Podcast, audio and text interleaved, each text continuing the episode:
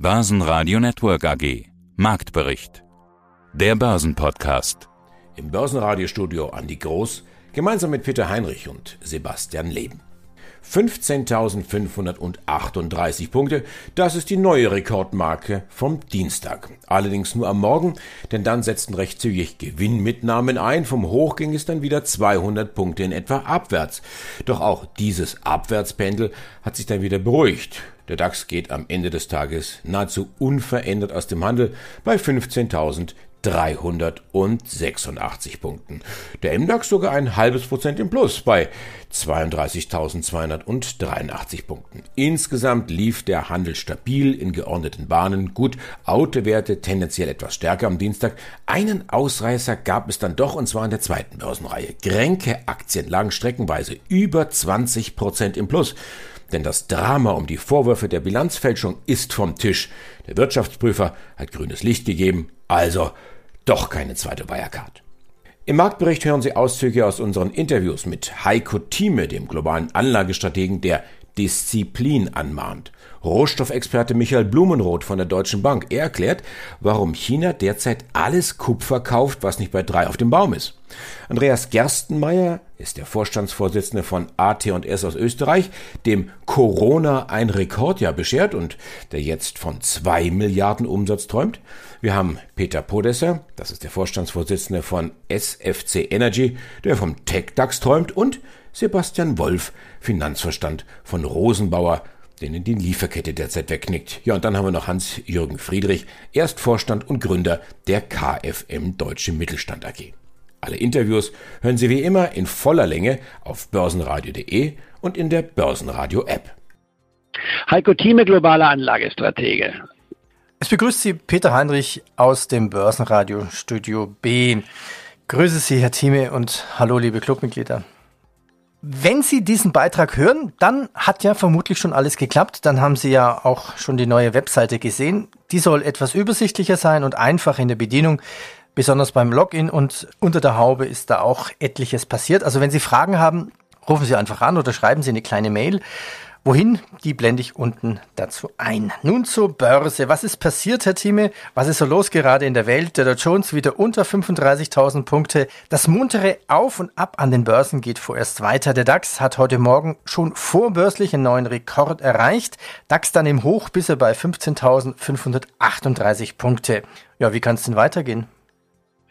Ja, die Zielgerade ist die 16.000 Marke. Das ist das oberste Ziel, was ich genannt hatte, 15 bis 16.000. Wir könnten es vielleicht sogar etwas früher erreichen, als ich es mir vorgestellt habe. Und es besteht auch die Chance, dass wir über die 16.000 Marke gehen. Das habe ich schon mehrfach angedeutet, aber 15 bis 16.000 war ja meine Prognose für dieses Jahr. Beim Dow Jones übrigens dann 34 bis 36.000. Und wir haben hier ja beim Dow Jones Index die 35.000 Marke auch schon ins Blickfeld bekommen kommen. Also wir tendieren etwas mehr nach oben. Und warum? Es gibt eine sehr hohe Liquidität. Die Sparquote bei den Einzelnen, gerade in Amerika, ist auf einem Rekordniveau. Sowas haben wir noch nicht erlebt, aber Begründung natürlich, man war ein Jahr lang eingeschlossen und ein Teil dieser Spargelder geht nicht nur in die Börse, sondern natürlich auch in den Konsum. Das hilft der Wirtschaft und in Deutschland es ist so, dass wir ebenfalls eine sehr hohe Liquidität haben. Und einige haben ja auch, und das sind einige hunderttausend Neuanleger, die entdeckt haben, dass man an der Börse Geld verdienen kann. Und in den vergangenen 14 Monaten war es ja so, dass wenn man bei Schwäche kaufte, gingen die Märkte immer wieder nach oben. Das heißt also, die Schlachlöcher, von denen ich ja so häufig gesprochen habe und auch weiterhin sprechen werde, die waren immer Kaufgelegenheiten. Die Frage ist dann immer nur die, wann fange ich an zu kaufen? Und hier ist, glaube ich, aus meiner Sicht die Dreidrittelstrategie gerade besonders attraktiv, weil ich gar nicht austesten muss, wann der Tiefspunkt erreicht ist, sondern wenn eine Aktie fällt und zwar spürbar fällt nicht ein oder zwei Prozent, sondern mindestens aus meiner Sicht zehn Prozent oder 15 Prozent fällt. Bei 20 Prozent ist es ideal, wenn die Fundamentalfakten in Ordnung sind. Dann fange ich an, mich einzukaufen mit einem Drittel, was ich haben will. Und das heißt beim Dow Jones oder DAX-Wert bis zu drei Prozent, also jeweils ein Prozent in drei Tranchen. Bei einem Nebenwert, also im MDAX, im TechDAX. Mehr dazu gibt's im Heiko Thieme Club. heiko-thieme.club die US-Börsen starten uneinheitlich, Dow Jones und S&P 500 leicht im Minus, die Börsen am Times Square dagegen leicht im Plus. Nochmal kurz der Dow Jones. Die Gewinner sind hier im frühen Handel Walmart, Boeing und Salesforce. Auf der Verliererseite haben wir Chevron, Travelers und Verizon. Michael Blumoth, ich bin bei der Deutschen Bank tätig im Bereich ähm, Investment Office. Also es geht da hauptsächlich um Empfehlungen oder um Marktanalysen, Marktbeobachtungen, Vorschläge, wie man das dann auch umsetzen kann. Mein Spezialgebiet sind in dem Fall die Rohstoffe, Währungen und auch die Zinsprodukte, aber ich stamme aus dem Rohstoffbereich. Die Aktien selber, Michael, die klettern ja weiter auf Rekordhöhen. Aber wir merken schon, die Anleger sind nervös. Das sehen wir immer wieder. Es kommt zu knackigen Rücksetzern. Greifen die Anleger jetzt verstärkt zu Edelmetallen wie Gold und Silber? Ja, tendenziell äh, momentan schon. Das hängt vielleicht auch ein bisschen damit zusammen mit den Aktienmärkten. Warum hängt das damit zusammen? Gold wird ja immer als sicherer Hafen angesehen und wir haben natürlich jetzt schon, die Aktienmärkte sind sehr weit gelaufen. Die haben jetzt schon wirklich sehr viel vorab eingepreist an Erholung. Ähm, wir haben in den USA, sehen wir eine deutliche Erholung jetzt ähm, von den Pandemiefolgen. Es wird ja auch fiskal und geldpolitisch alles ordentlich unterstützt. In Europa äh, häufen sich jetzt zum Glück auch allmählich die eher positive Nachrichten, was die im Corona Corona-Pandemie-Überwindung anbelangt. Wir sehen jetzt Öffnungen in einigen europäischen Ländern und auch hierzulande ähm, schreiten wir jetzt allmählich voran mit Impffortschritt und Öffnung. Also die Aktienmärkte haben sehr, sehr viel eingepreist, aber es kann natürlich immer sein, dass die Rückstände kommen. Gerade man sieht es ja auch Technologieaktien in den USA kriegen ab und zu doch schon mal wieder einen auf die Mütze drauf. Und da sind sehr viele Anleger äh, momentan schauen halt auch, wo kann ich mich absichern, falls tatsächlich mal ein richtiger Rückschlag kommt oder falls die Pandemie doch noch nicht überwunden ist. Und da bieten sich Gold und Silber insbesondere an. Man könnte jetzt auch natürlich, Inflationsszenario ist auch ein weiterer Grund, warum Gold und Silber momentan so gefragt werden, weil an den Märkten spukt das Inflationsgespenst. Also das ist etwas, was sicherlich, denke ich, momentan viele Anleger so Richtung Edelmetalle treibt. Wie sieht es aus mit Kupfer? Was macht Dr. Kopper? Dr. Kopper, ja, der Konjunkturindikator schlechthin. Schauen wir gerade auf den Schirm drauf. Kupfer jetzt, wo wir gerade miteinander reden, seit Jahresbeginn 33 Prozent zugelegt. Das ist ja dann schon mal eine richtige Hausnummer. Hat auch ein Allzeithoch erzielt in den vergangenen Tagen bei über 10.400 Dollar die Unze, äh, die Unze, Entschuldigung, die Tonne. Jetzt bin ich noch bei den Edelmetallen. das, das wäre vielleicht ein bisschen teuer für Kupfer. Genau, also da haben wir jetzt tatsächlich dann sehr, sehr starke Nachfrage. Ähm, warum ist die Nachfrage da? Das sind ähnliche Gründe. Einerseits, wir haben jetzt erneuerbare Energien. Kupfer braucht man äh, wofür ungefähr alles, was mit erneuerbaren Energien zu tun hat. Nachfrage ist auch einfach deswegen sehr hoch, weil wir haben ja noch Pandemiefolgen. Die Staaten sind ja fiskalpolitisch sehr stark expansiv unterwegs. Was bedeutet das? Es wird Infrastrukturmaßnahmen kommen.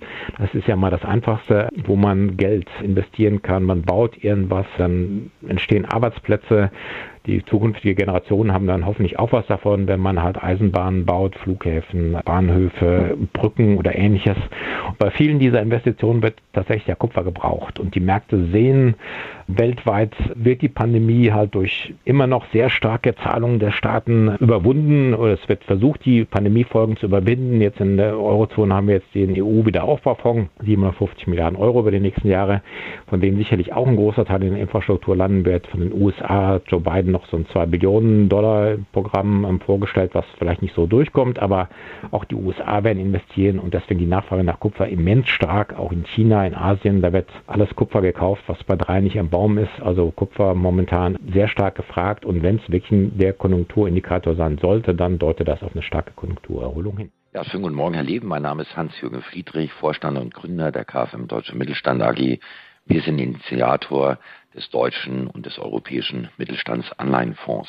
Ja, und es gibt ja gerade noch ein starkes Argument für Anleihen. Es wird nämlich überall über Inflation gesprochen. Wie beobachten Sie das und wie wirkt sich das bei Ihnen aus? Weil der vereinbarte Zins einer Anleihe, der bleibt ja gleich, egal wo die Inflation ist. Da gebe ich Ihnen vollkommen recht. Wir schauen uns jetzt mal zwei verschiedene Anleihekategorien an, Herr Leben. Wenn sich die Anleihen anschauen von den Staatsanleihen aus dem europäischen Wirtschaftsraum oder auch die Anleihen mit den, von den großen Industrieunternehmen in Investment Grade, dann war ja gerade im letzten Jahr, also das war das Mega-Jahr schlechthin bei Neuemissionen, mit sehr, sehr niedrigen Coupons. Also wir haben ja teilweise sogar Anleihen gehabt mit einem 0% Coupon oder in der Bandbreite von 0,375 bis, sage ich mal, knapp etwas über 1, 1,5 Prozent. Wenn jetzt die Inflation kommt, dann kann natürlich über diesen Zinssatz diese Inflation oder auch die Kosten überhaupt nicht mehr ausgeglichen werden. Das heißt, Investoren, die dort investieren müssen, die werden regelrecht entspart, so bezeichne ich das. Anders sieht es natürlich dann bei den Mittelstandsanleihen aus. Wir haben, wir haben bei dem deutschen Mittelstandsanleihenfonds Durchschnittscoupon von 6%, im europäischen Mittelstandsanleihen 5,8%.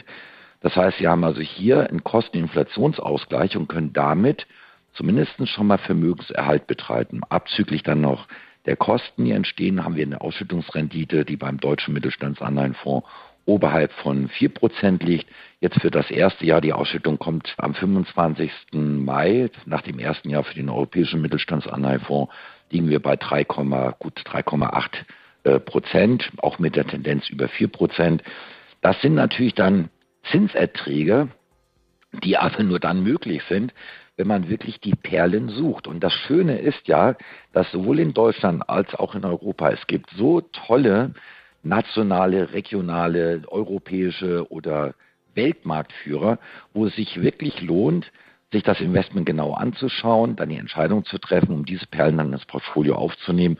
Und wenn sie dann eben eine breite Streuung haben, also nehmen wir an, ich investiere 10.000 Euro, dann habe ich natürlich die Möglichkeit, das in eine Anleihe zu begeben, aber ich kann auch ein Portfolio mit, mit 87 verschiedenen Anleihen kaufen, dann habe ich damit noch eine Streuung. Das ist ja für viele Profi-Anleger, die machen das ja genauso, nicht umsonst investieren bei uns Versicherungsgesellschaften, Stiftungen, weil sie dann sagen, dann kaufe ich lieber das Portfolio, ich habe damit die Risikostreuung, habe nicht die ganze Arbeit der Überwachung und habe fortlaufend einen Ertrag. Und wenn auch noch das transparente Reporting läuft, dann weiß ich auch, wie mein Investment funktioniert. Das heißt also, welche Titel sind da drinne? Wer, wer bringt mir denn den Ertrag?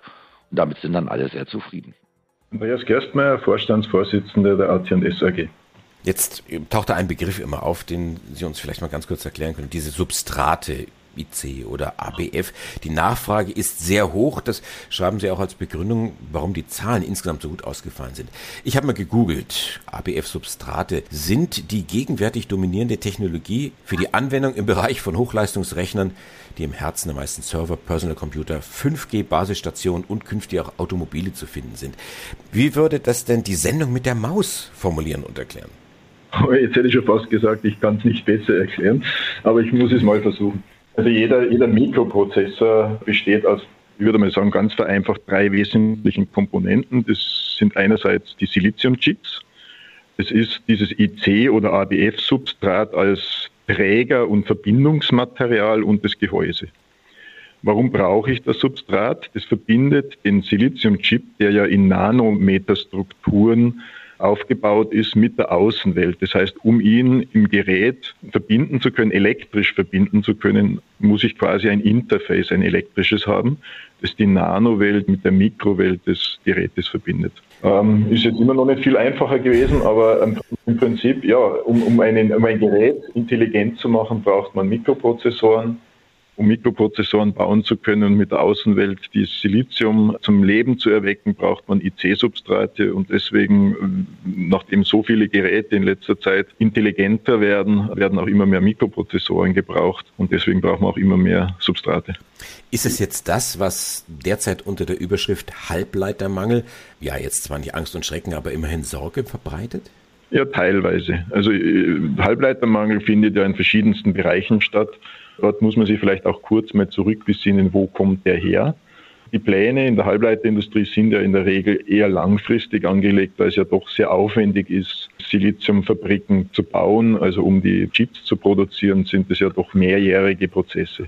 Das heißt, man geht von Marktprognosen aus und bereitet seine Kapazitäten vor was wir die letzten 16 Monate erlebt haben, diesen Digitalisierungsschub. Und wir sagen, wenn man sich die Datenmengen auch anschaut, das ist sicherlich ein, ein Zeitraffer von einer Größenordnung zehn Jahren, der stattgefunden hat und natürlich daraufhin auch den Bedarf massiv erhöht hat. Der war nicht vorhersehbar und jetzt erwischt es halt eine Industrie, die nicht sehr schnell ist, signifikant Kapazitäten zu erhöhen dass die Bedarfe so explosionsartig gestiegen sind, mit dem konnte keiner rechnen und das muss man jetzt nachholen. Aber Aufgrund dessen, was ich gerade ausgeführt habe, muss man auch davon ausgehen, dass die Situation sicherlich einige Zeit so bleiben wird und man sicherlich ein paar Jahre brauchen wird, um das alles aufzuholen, wenn sich der Bedarf weiterhin so entwickelt.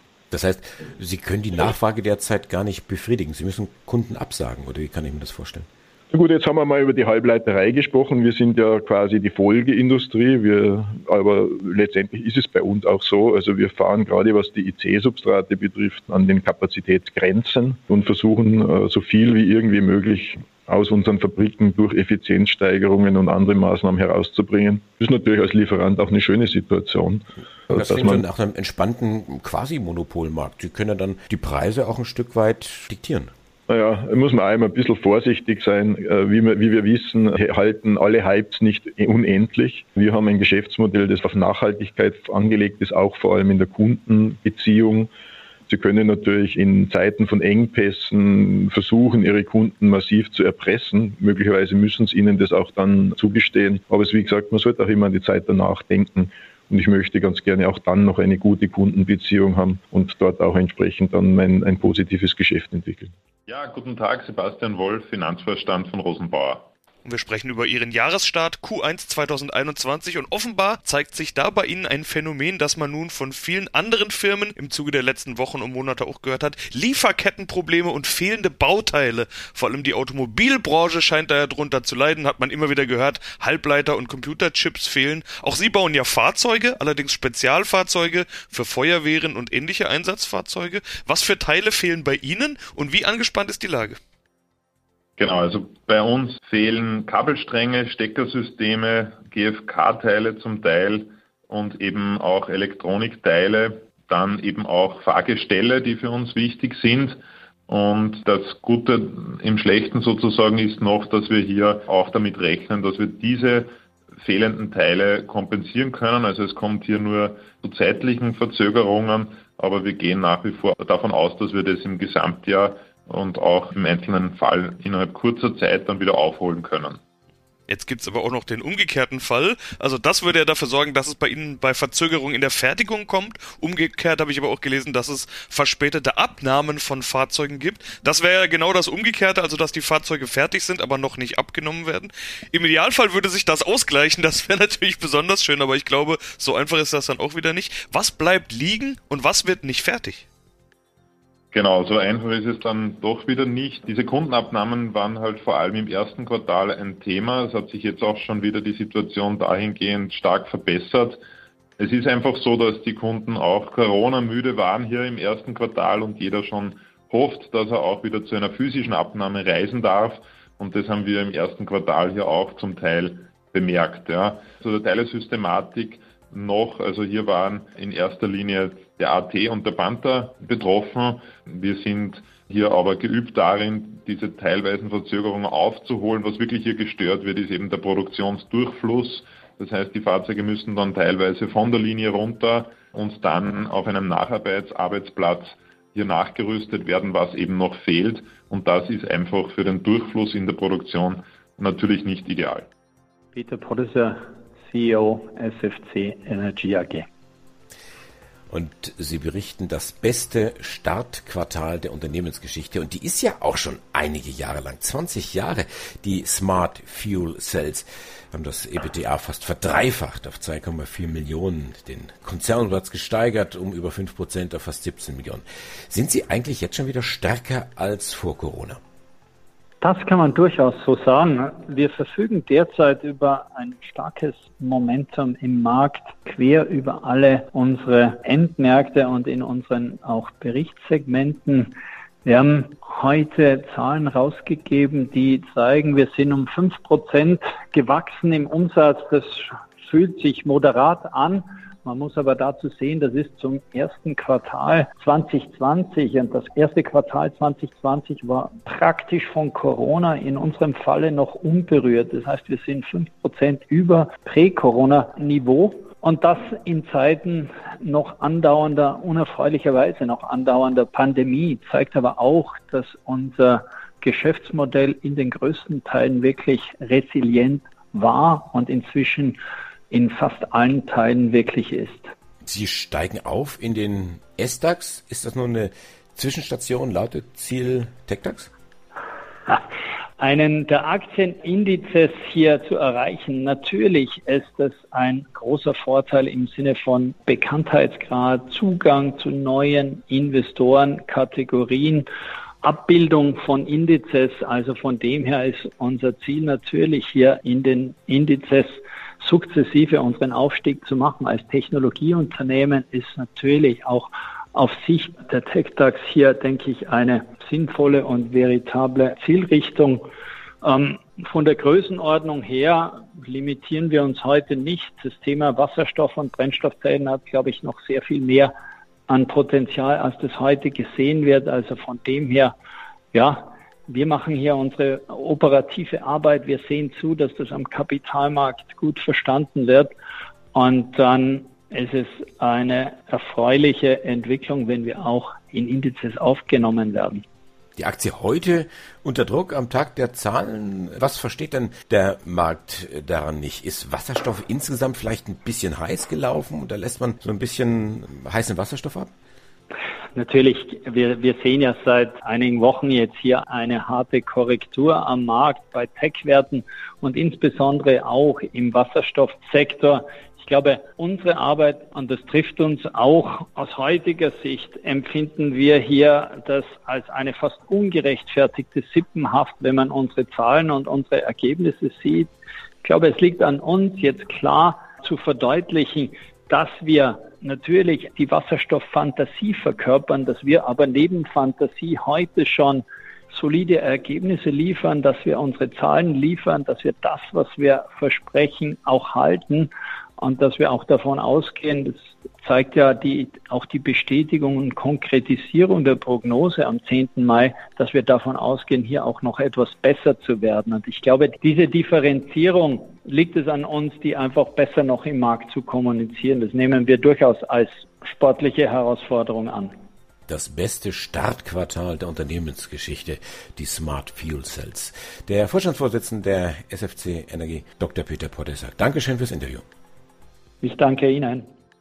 Das Team vom Börsenradio sagt jetzt Dankeschön fürs Zuhören, wo immer Sie uns empfangen haben. Ich bin Andi Groß. Börsenradio Network AG. Marktbericht. Der Börsenpodcast.